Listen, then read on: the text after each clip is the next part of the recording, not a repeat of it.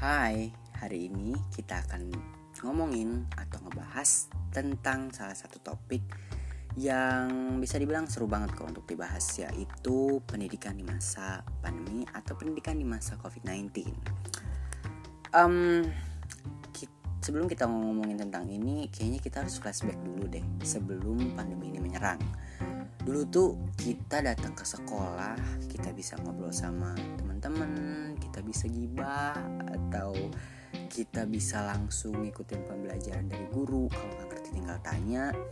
Kita bisa jajan di kantin rebutan atau minjem uang temen untuk jajan di kantin.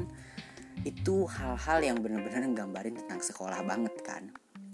Tapi ketika pandemi ini muncul semuanya berubah kita nggak bisa lagi untuk ketemu sama teman kita secara langsung. Dan interaksi sama guru pun lumayan kurang. Kita juga nggak bisa ngerasain kantin dan minjem uang ke temen lagi.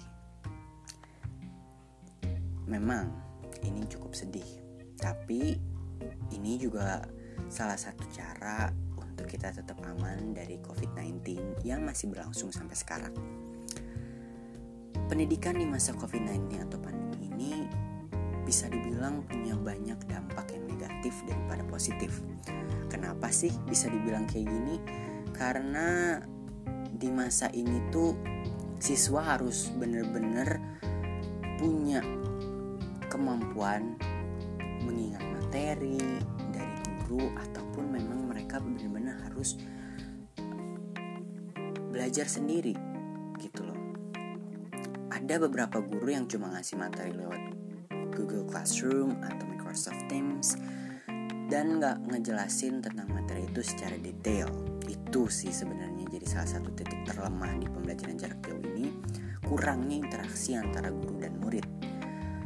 Dan juga kita sebagai siswa kurang banget dapat informasi yang cukup tentang uh, pembelajaran jarak jauh. Jadi ketika pertama kali pembelajaran jarak jauh ini ditetapkan oleh pemerintah, siswa ini tuh si para siswa tuh bingung banget. Kita tuh bingung banget karena sebelumnya kita tuh nggak pernah tuh pakai yang namanya Zoom meeting, kita nggak pernah pakai yang namanya Google Classroom, kita juga nggak pernah pakai yang namanya laptop mungkin. Jadi kayak salah satu hal yang bisa dibilang oke okay lah kita belajar untuk pakai platform atau alat komunikasi tersebut. Tapi di sisi lain kita juga kadang ngerasa bingung untuk gimana sih caranya pakai platform ini. Well, itu adalah salah satu challenge atau tantangan di pendidik uh, di dalam pembelajaran jarak jauh.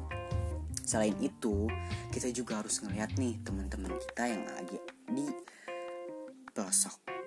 Mereka mungkin nggak punya alat komunikasi atau mereka nggak punya kuota internet dan juga sinyal yang bagus. Itu hal yang bisa ngebuat jurang untuk mereka. Jurang apa? Jurang kegagalan. Um, ya sih ada beberapa sekolah yang memang mereka tuh kayak punya sistem siswa datang ke sekolah ngambil soal kemudian siswa mengerjakan di sekolah eh di rumah maaf. Kemudian uh, dikumpulkan.